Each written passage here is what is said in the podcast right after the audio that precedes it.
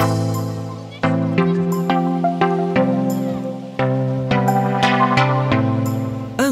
مع بودكاست نادي القيادة من تقديم نادي القيادة بجامعة الملك عبد العزيز، حيث نناقش فيه مهارات القيادة والنجاح لطلبة المرحلة الجامعية.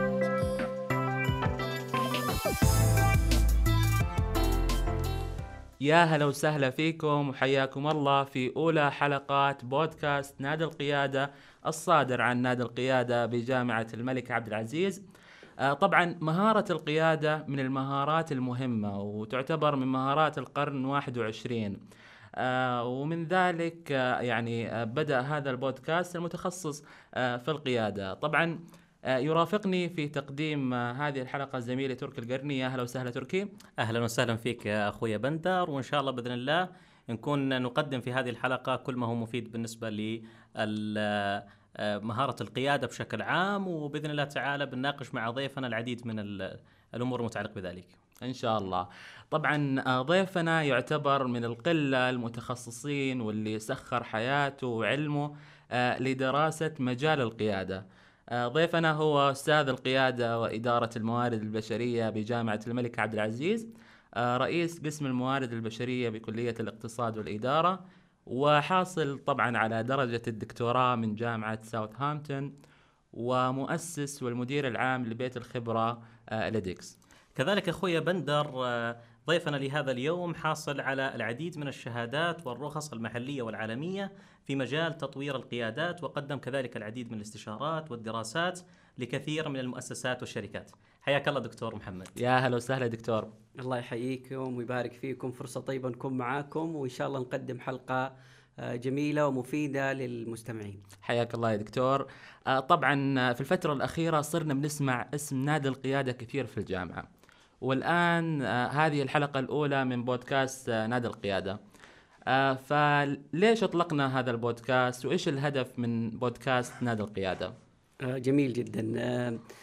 بودكاست نادي القيادة فكرته ببساطة أنه كيف إحنا نقدم في كل حلقة مهارات مختلفة مرتبطة بمجال القيادة والنجاح تهم كل طلبة الجامعة، الطلاب والطالبات بإذن الله إذا تخرجوا واكتسبوا هذه المهارات راح ينجحوا في حياتهم، راح ينجحوا في عملهم، راح يكونوا أشخاص أكثر تأثيرا ونجاحا. فهذه فكرة البودكاست، أنه في كل حلقة نستضيف ضيف مميز يتكلمنا عن مهارة واحدة مرتبطة بالقيادة والنجاح وتهم المرحلة الجامعية. يمكن كنا بندردش قبل شوية أنه أغلب المهارات بتدخل في مهارة القيادة، فهل القيادة يعني تعتبر من أمهات المهارات إذا صح القول؟ صحيح، يعني مهارة القيادة، وإحنا راح نتكلم بعد شوية على تفاصيل في هذه المهارة، مهارة جامعة فيها تحتها مجموعة مهارات، كلها هذه مع بعض إحنا نسميها مهارة القيادة. وراح نشوف إنه القيادة هي ليست شكل واحد ونمط واحد وأسلوب واحد، راح نشوف في أشكال مختلفة للقيادة مرتبطة بمهارات أخرى. طيب جميل دكتور محمد، قبل ما نبدأ ونتبحر في مجال القيادة حبينا نعرف يعني ليش الدكتور محمد اختار تخصص القيادة، وفعليا يعني يبغى يكون عطاؤه كله في هذا المجال. سؤال جميل، الله يعطيك العافية. ليش تخصصت في مجال القيادة؟ لأني رأيت أنه المنظمات الأفراد بشكل عام لما يكون لديهم قيادات ناجحة، قيادات مميزة، راح يصير الفرق الكبير. وأعطيكم مثال بسيط الآن، كيف سمو الأمير محمد بن سلمان لما يعني صار ولي العهد كيف السعودية تغيرت. صح. فبشكل عام القيادات في أي مكان هم اللي يصنعون الأثر والتأثير والنجاح، فلذلك حبيت أني أهتم بهذا المجال، وحبيت أني أتخصص في هذا المجال ليساعد الأشخاص بشكل عام أن يكونوا يعني قادة أكثر نجاحاً. يمكن في الفترة الأخيرة أصبح القيادة كتخصص مستقل، زمان كنا بنسمع عن القيادة التربوية، القيادة التعليمية، لكن الآن أصبح تخصص يعني مستقل وبيدرس في الجامعات الداخلية والخارجية بشكل متخصص. طيب دكتور، لو يعني حبينا ندخل في موضوع الحلقة مباشرة، وموضوع النادي، اسم النادي اسمه نادي القيادة، واسم البودكاست برضو نادي بودكاست نادي القيادة، فلو حبينا نعرف أو يعني نتعرف على مفهوم القيادة، إيش هو مفهوم القيادة؟ مفهوم القيادة ببساطة كيف أنه في واحد فرد يؤثر على مجموعة لتحقيق هدف معين. هذا هو القيادة ببساطة. يعني هي أنا دائما في اللقاءات والدورات ممكن أعرضها في 4 نقاط رئيسية. جميل. النقطة الأولى أنه في شخص لديه هدف، وهذه نقطة مهمة جدا، أنه هو في فكرة وهدف يبغى يحققه، فلذلك يقوم ببعض السلوكيات، يتواصل مع الناس، يتواصل مع الآخرين، يحتك بيهم، يتكلم معهم، حتى يتواصل معهم بالواتساب. ينتج عن هذا السلوك أو التواصل هو تأثير. التأثير هذا ينتج عنه تغيير من الآخرين. فببساطة احنا نقول عشان انت كطالب جامعة وانت كطالبة جامعة تبى تكوني قائدة، في فكرة في راسك، تبى تحققها، ممتاز. تجمع لها مجموعة تقوم بتواصل واحتكاك وسلوكيات، نتيجة لهذه السلوكيات الناس تتأثر وتشتغل معاك لتحقيق هذه الفكرة. طيب جميل دكتور محمد، يعني ممكن نقول أنه مهارة القيادة أن التأثير هو السمة الرئيسية في المهارة. صحيح جدا، يعني التأثير هو جوهر القيادة. من أشهر كتاب القيادة جون ماكسويل يقول القيادة ويعرفها فقط هي التأثير لا أقل ولا أكثر. في كلمة واحدة. جميل، ممتاز. طيب دكتور، يعني بصراحة بتدور كثير من الأسئلة الجدلية اللي إن شاء الله راح نتناولها في موضوع حلقتنا. من ضمن هذه الأسئلة، هل القيادة مكتسبة ولا فطرية؟ هل القيادة مهارة تعتبر أنه سهل نتعلمها ولا مهارة الإنسان بيولد فيها؟ لكن مبدئيا لو حبينا نتعرف على علاقة القيادة بالنجاح الوظيفي، إيش هي علاقتها؟ وخصوصاً إنه إحنا بنخاطب هنا طلبة الجامعة اللي بيكونوا إن شاء الله بكرة قادة في وظائفهم. ممتاز جداً. إحنا نقول ليش القيادة مهمة لطلبة الجامعة، ومن المهم إنه يبدأ يتعلموها من الآن لأسباب كثير، وحنربطها بموضوع النجاح الوظيفي اللي سألت عنه أخوي بندر. أولاً بنقول إنه دائماً الأشخاص اللي لديهم مهارات القيادة هم أكثر نجاحاً. ليش؟ لأنه يستطيع أن يجمع الآخرين لتحقيق الأهداف اللي يشتغل عليها، يستطيع أنه يكسب الناس، يكسب الآخرين. القيادة مرتبطة بالتعامل، بالتواصل، بالاحتكاك. فنقول للطالب والطالبة إذا تعلمتوا القيادة من الآن، ترى أنت راح تنجح في وظيفتك بشكل أكبر، أنت راح تحقق أهدافك في الحياة يعني بشكل أسهل، أنت ممكن تصل إلى مناصب عليا في المنظمة اللي تشتغل فيها، في الشركة، في القطاع الحكومي، الخاص، في أي قطاع، وبإذن الله تعالى تحقق الأهداف التي تسمو إليها. ليش؟ لأن مهارة القيادة حتى نكون أكثر نجاحاً وتأثيراً لما نصل إلى سوق العمل. طيب جميل دكتور محمد. دكتور محمد، يعني كما هو معلوم في العديد من الأفكار ممكن نقول المغلوطة عن فكرة القيادة. طيب إيش أبرز الأفكار اللي فعليا أخذت صورة نمطية بالنسبة للقيادة خاطئة يعني؟ ممتاز. طبعا في كتاب، يعني كتاب اسمه قائد 360 درجة للكاتب جون ماكسويل، هو من أشهر الكتاب ومترجمة كتبه في جرير، اتكلم على الأفكار المغلوطة في القيادة وذكر مجموعة منها. طبعا بشكل عام من أكثر الأفكار المغلوطة عن القيادة اللي هو هل القيادة مرتبطة بمنصب ولا لا؟ أنا لازم يكون قبل اسمي مدير ولا رئيس ولا حاجة عشان أصير قائد؟ لا. ليش؟ لأنه إحنا ما نعرفنا القيادة إنك أنت تكون يكون لديك هدف، أنت يكون تقوم بسلوك وتواصل مع الآخرين ينتج عنه تأثير، هذه تستطيع أن تقوم بها بدون أن تكون لديك منصب قيادي. فإحنا نقول حتى للطلبة والطلاب مو شرط أنك تكون رئيس نادي ولا رئيس جمعية طلابية ولا رئيس مجموعة عشان تكون قائد. أنت تكون قائد وأنت مجرد عضو في الفريق. يعني كثير بيتكرر مصطلح أنه القيادة مرتبطة بمنصب. القائد ممكن يكون في بيته، ممكن يكون في مكان دوامه، ممكن يكون حتى بين أصحابه. طيب دكتور، يعني زميلي تركي زي ما تفضل أنه في أفكار كثيرة مغلوطة عن القيادة. من ضمن هذه الأفكار أنه القيادة مهارة فطرية أو مهارة مكتسبة، أو حتى فيها انقسام بين العلماء، في من يرى أنه القيادة فطرية وبعضهم يرى أنه القيادة مكتسبة. فبحكم دراستك، بحكم تخصصك، إيش تشوف؟ هذا سؤال جدلي كبير جدا دائما في يعني ألقي دورات كثير في قطاعات مختلفة في الشركات وحتى في الموظفين في القطاع الحكومي حتى الطلبة دائما يسألوا هذا السؤال. وعلى فكرة هذا السؤال أغلب علماء القيادة سئلوا يعني هذا السؤال ودائما في جدل كبير حتى علميا. لكن احنا نقول تاريخيا بدأت فكرة القيادة من نظريات القيادة نظرية اسمها نظرية الرجل العظيم Great Man Theory. فكرتها انه في ناس قادة بالفطرة ما نعرف ليش، بعدين جت نظريات بعدها الصفات. فبدأ علم القيادة بالنظرة للقيادة على أنها صفات فطرية، ثم ظهرت النظرية السلوكية اللي غيرت مفهوم القيادة، وأغلب النظريات ما بعد النظرية السلوكية صارت مرتبطة بهذه النظرية، وهي أن القيادة مكتسبة وأن القيادة هي سلوك يمكننا أن نتعلمه.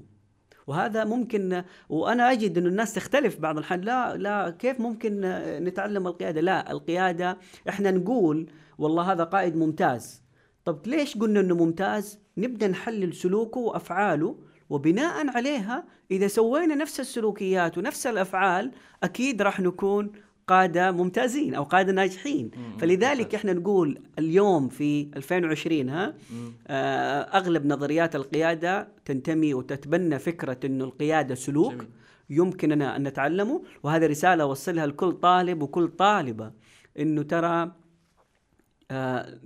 نظرتك لنفسك وثقتك بنفسك هي الأساس في تعلم القيادة، وأنك ترى نفسك أنك تستطيع أن تؤثر في الآخرين. طيب جميل جدا. بما أنا دخلت في طلاب وطلاب الجامعة بالتحديد، يا ليت بس لو نعرج على سالفة الطالب الجامعي. الطالب الجامعي اليوم في مرحلة عمرية مهمة جدا، مرحلة تؤهله إلى سوق العمل، مرحلة تعتبر جوهرية في حياة الإنسان بشكل عام. كيف ممكن الطالب الجامعي يكتسب مهارة القيادة ويطبقها ويمارسها بشكل فعلي، سواء كان في بيئته الجامعية أو حتى خارج البيئة الجامعية؟ جميل سؤال جدا. ويمكن لو خرجنا من هذا البودكاست إنه إحنا نعطي لجميع الطلاب والطالبات اللي يسمعونا من كل الجامعات إنه كيف يمكننا أن نتعلم القيادة فترة المرحلة الجامعية. أنا يعني أكثر من رسالة وطريقة مهمة راح أوصلها في الكلمات التالية. أولا، الأندية الطلابية والأنشطة اللاصفية.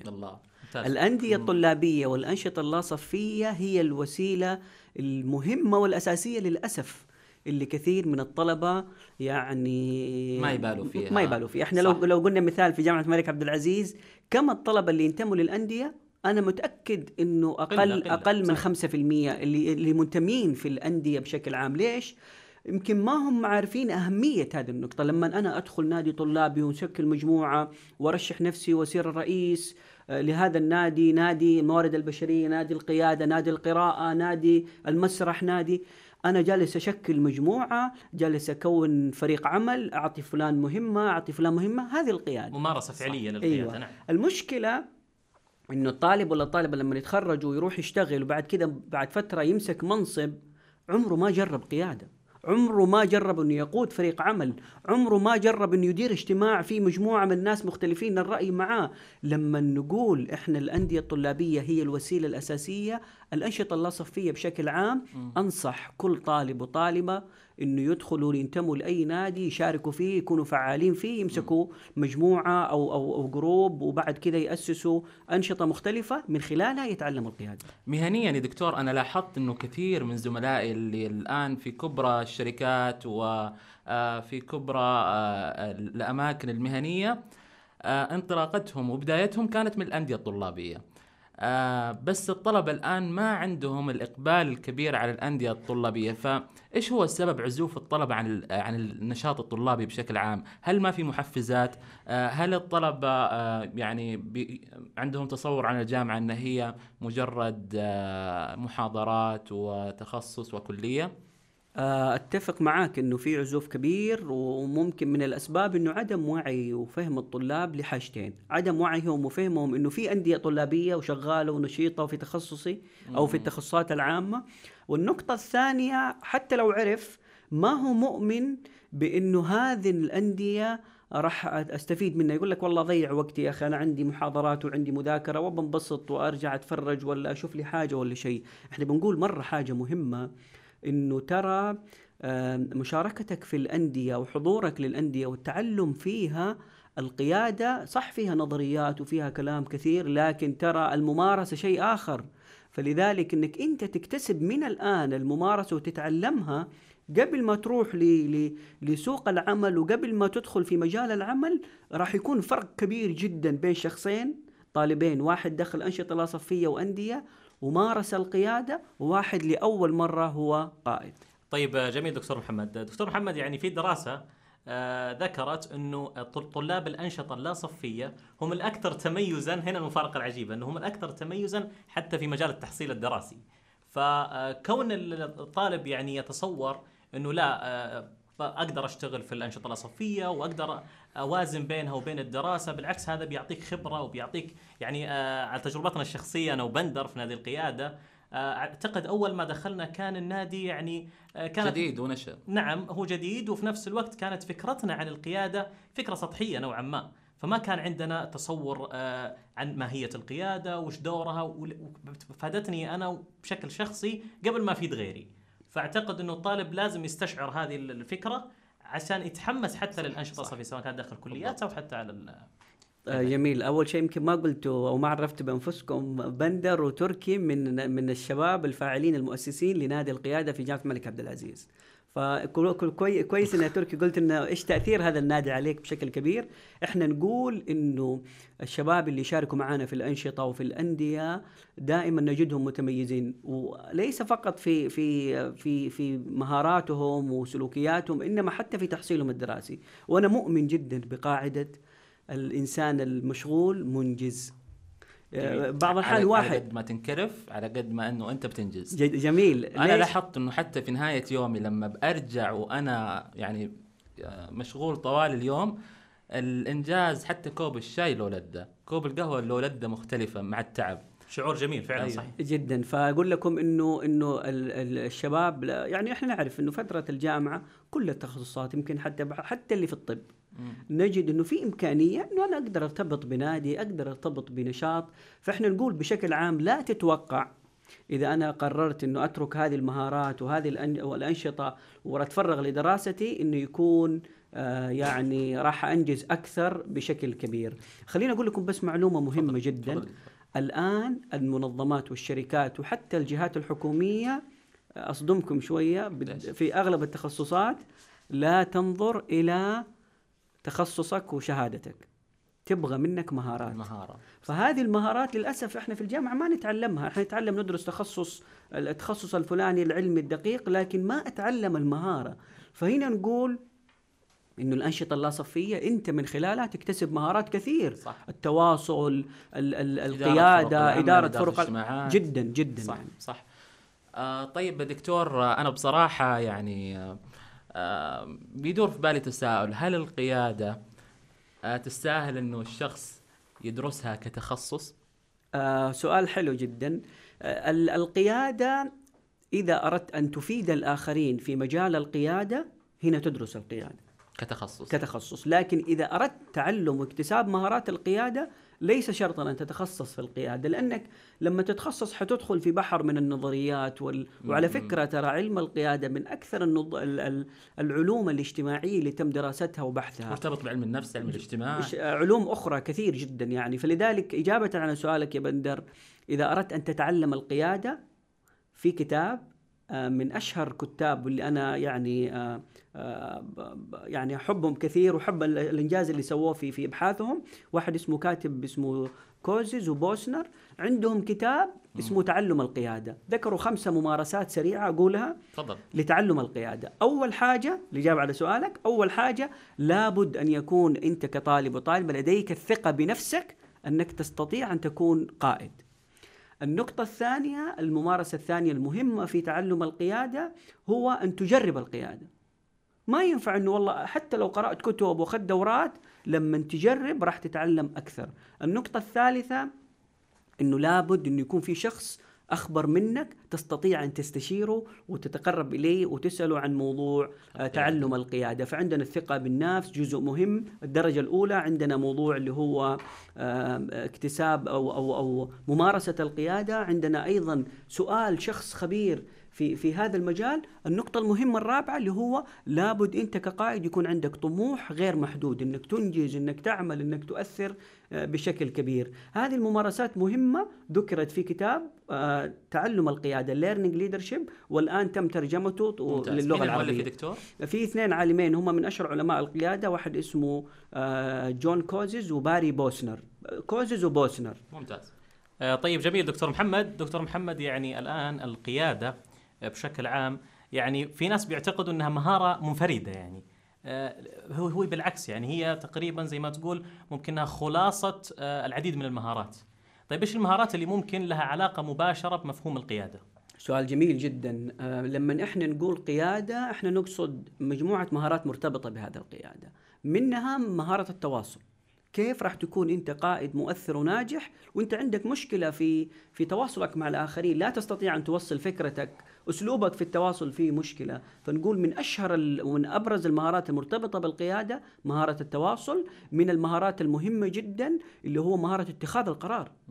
كيف أن أتخذ قرار؟ في ناس طبيعة شخصيتهم متسرع في اتخاذ القرار، صح. هذا متهور، هذا صح. مشكلة بالضبط. لما يقود مجموعة. وفي ناس مرة متردد وبطيء يخاف أنه يتخذ القرار. فنقول لك لازم يكون عندك مهارة اتخاذ قرار. في هو إدارة فريق عمل. كيف أني أقود فريق عمل؟ عندي واحد متحمس، عندي واحد متخاذل أو ما هو نشيط. كيف أقود المجموعة وأوزع المهام وأدير فريق العمل بشكل عام. عندنا من المهارات المهمة جدا الذكاء العاطفي. جميل. الذكاء العاطفي له ارتباط كبير جدا بالقيادة، اللي هو أنك أنت تعرف شخصيتك ومهاراتك وتعرف مشاعرك وكيف تتحكم فيها، وتعرف مشاعر الآخرين وكيف تؤثر فيهم بشكل كبير. يعني قبل كم يوم كتبت تغريدة أنه الأستاذ الجامعي والأستاذ الأكاديمي لازم يكون على علم بكل شخصيات الطلاب. في الشخص العاطفي اللي بكلمة واحدة تكسب وده، في الشخص العقلاني اللي يبغى إجابات لأسئلة منطقية. فحتى المهمة للأستاذ الأكاديمي أنه يعرف مهارات القيادة قديش هي مهمة في تعامله حتى مع الطلبة. جدا من المهارات المهمة المرتبطة في القيادة اللي هو تصنيف الأشخاص والتعامل معهم، الشخصيات والتعامل معهم على احتياجهم. احنا في برامج تطوير القيادات اللي بنقدمها للدكاترة وللطلاب وللشركات دائما بندخل مقاييس الشخصية ومقاييس تطوير القيادات، لأنه معرفتك لذاتك ومعرفتك بنمط شخصيتك مهم جدا. أنك أنت كقائد، أنت كشخص تعرف نفسك، وأيضا كقائد لابد أن أفهم الفريق العمل اللي معايا حتى ننجح في كفريق عمل وننجز إنجازات كبيرة إن شاء الله. طيب دكتور محمد، يعني تقريبا طلاب جامعة الملك عبد العزيز وبقية الجامعات مستقبلا بيكونوا أباء.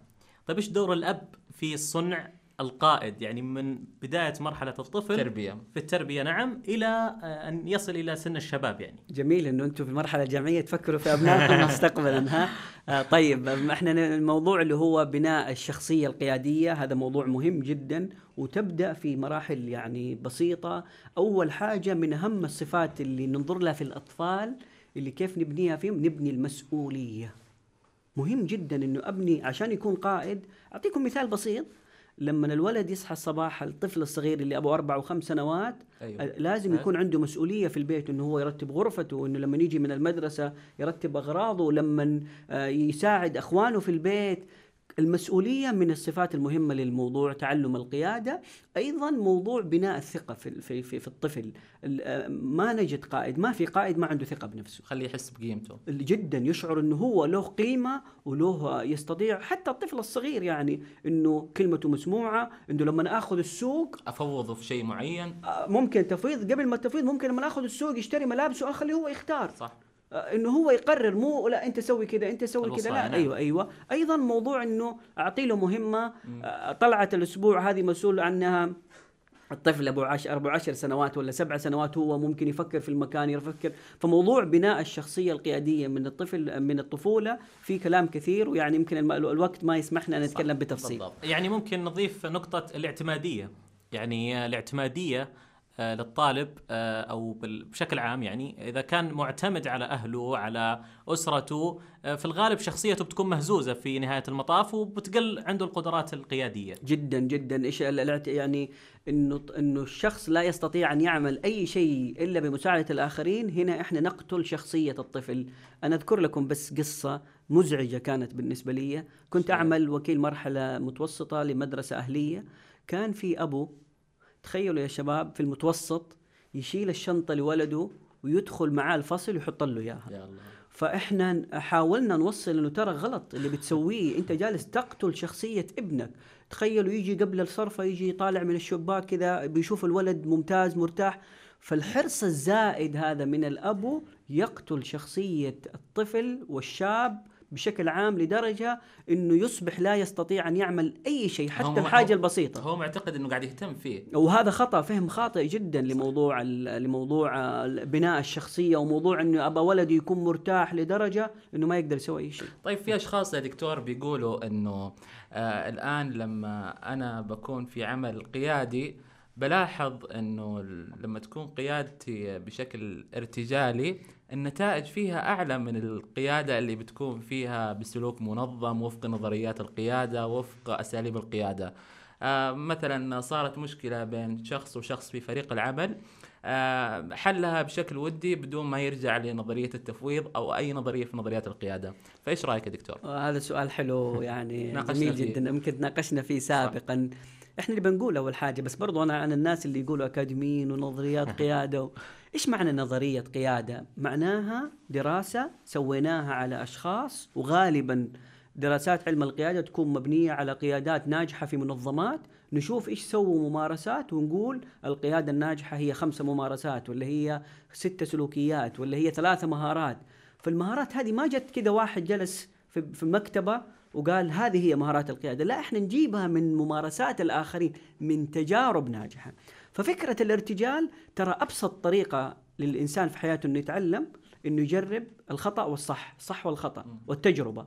يعني أنا أجرب والله كيف أقود مجموعة، أخبص معاهم، أتخذ قرارات سيئة، اكتشفت أنه ما هي مناسبة فأقوم. ففكرة الارتجال هذه مشكلة كبيرة، لأنه هذا قائد ويتخذ قرارات مصيرية، يرتجل من عنده من دون ما يستشير، من دون ما يسأل، من دون ما يجمع معلومات، ترى خطيرة جدا. إنه الدكتور إنه النتائج اللي بيحققوها يعني نتائج ممتازة.